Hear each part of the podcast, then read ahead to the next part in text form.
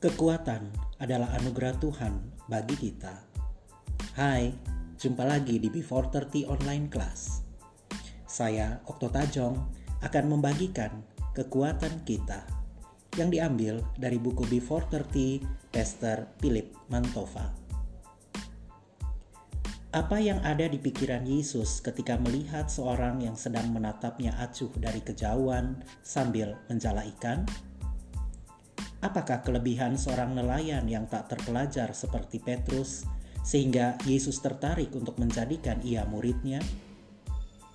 Tak ada yang tahu alasan Yesus memilihnya. Sampai Petrus yang diurapi oleh Roh Kudus berdiri di hadapan banyak orang di Serambi Salomo dan berbicara dengan perkataan yang penuh kuasa.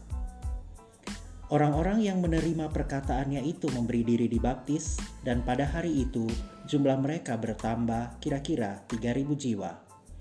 Kisah para Rasul 2 ayat 14 sampai 41. Petrus adalah orang yang berani tampil untuk mengembukakan pendapatnya. Ia juga bereaksi lebih cepat dari murid lainnya. Bahkan dalam segala hal, ia tampak lebih menonjol daripada sosok murid lainnya. Itu sebabnya namanya sering disebut di sepanjang masa-masa Yesus melayani bersama murid-muridnya di bumi. Sifatnya yang terbuka dan terbawa perasaan membuat Yesus jatuh hati kepadanya. Yesus merasa muridnya yang satu itu bisa dipoles menjadi bejana yang mulia untuk kemuliaan namanya kelak. Semua kekuatan yang ia miliki ditambah dengan rasa cintanya kepada Yesus membuat kelemahannya diabaikan orang.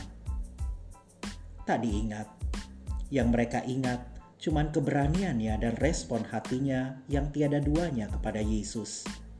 Kekuatan itulah yang dilihat Yesus. Bila Petrus yang memiliki banyak sekali kekurangan tetap dipakai secara luar biasa oleh Tuhan, apalagi kita. Banyak dari antara kita yang mengenyam pendidikan tinggi, bahkan tak sedikit yang menempuh jenjang pendidikan yang lebih tinggi kita bukan Petrus yang pendidikannya dikubur di antara ikan-ikan dan perahu-perahunya. Tetapi kita tidak akan pernah bisa menyamai iman Petrus bila kita tidak mengandalkan Tuhan dalam hidup kita. Ingat, kekuatan manusia terbatas. Kita butuh kekuatan yang tanpa batas. Kekuatan itu ada di dalam hidup kita bila kita mengajak Roh Kudus bekerja sama dengan kita.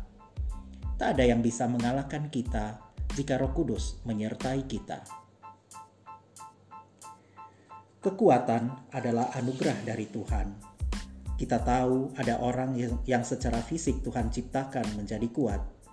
Dari contoh Alkitab seperti Simpson sampai kepada contoh atlet modern seperti Michael Jordan, jelas Tuhan menganugerahkan mereka kekuatan tubuh yang khusus. Ada orang-orang yang pandai dan melalui pemikiran-pemikiran mereka terjadi penemuan-penemuan yang hingga hari ini kita nikmati manfaatnya.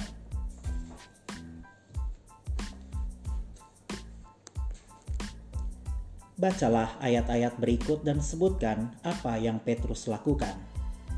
1. Matius 4 ayat 18 sampai 20. 2. Matius 14 ayat 25 sampai 29. 3. Matius 17 ayat 1 sampai 4. Dan 4. Matius 26 ayat 31 sampai 35. Dari beberapa ayat di atas, kita bisa menyimpulkan bahwa dalam diri Petrus, Tuhan sudah menganugerahkan beberapa kekuatan. Iman, inisiatif, keberanian, dan spontanitas. Kita bisa membaca lebih lanjut keseluruhan cerita kisah para rasul dan melihat bagaimana Tuhan memakai jiwa kepemimpinan Petrus dan hal-hal yang menjadi kekuatan di dalam dirinya. Arti sederhana dari anugerah adalah hadiah atau pemberian. Kita semua tentu pernah mendapatkan hadiah. Ketika kita menerima sebuah pemberian, maka sudah sepatutnya kita berterima kasih kepada si pemberi hadiah. Tuhan mendepositokan kekuatan-kekuatan dalam diri kita, dan itu tidak berakhir hanya untuk kehidupan kita sendiri. Rencana Tuhan sungguh lebih besar daripada hidup kita. Oleh karena itu, marilah kita serahkan kekuatan kita kepada Tuhan. Kita bisa mempersembahkan kekuatan itu untuk kemuliaan Tuhan dan pekerjaannya. Matius 25 ayat 29 karena setiap orang yang mempunyai, kepadanya akan diberi sehingga ia berkelimpahan. Tetapi siapa yang tidak mempunyai, apa pun juga yang ada padanya akan diambil daripadanya. Renungkanlah ini. Maukah Anda mempersembahkan segala kelebihan dan kekuatan yang Anda miliki bagi Tuhan?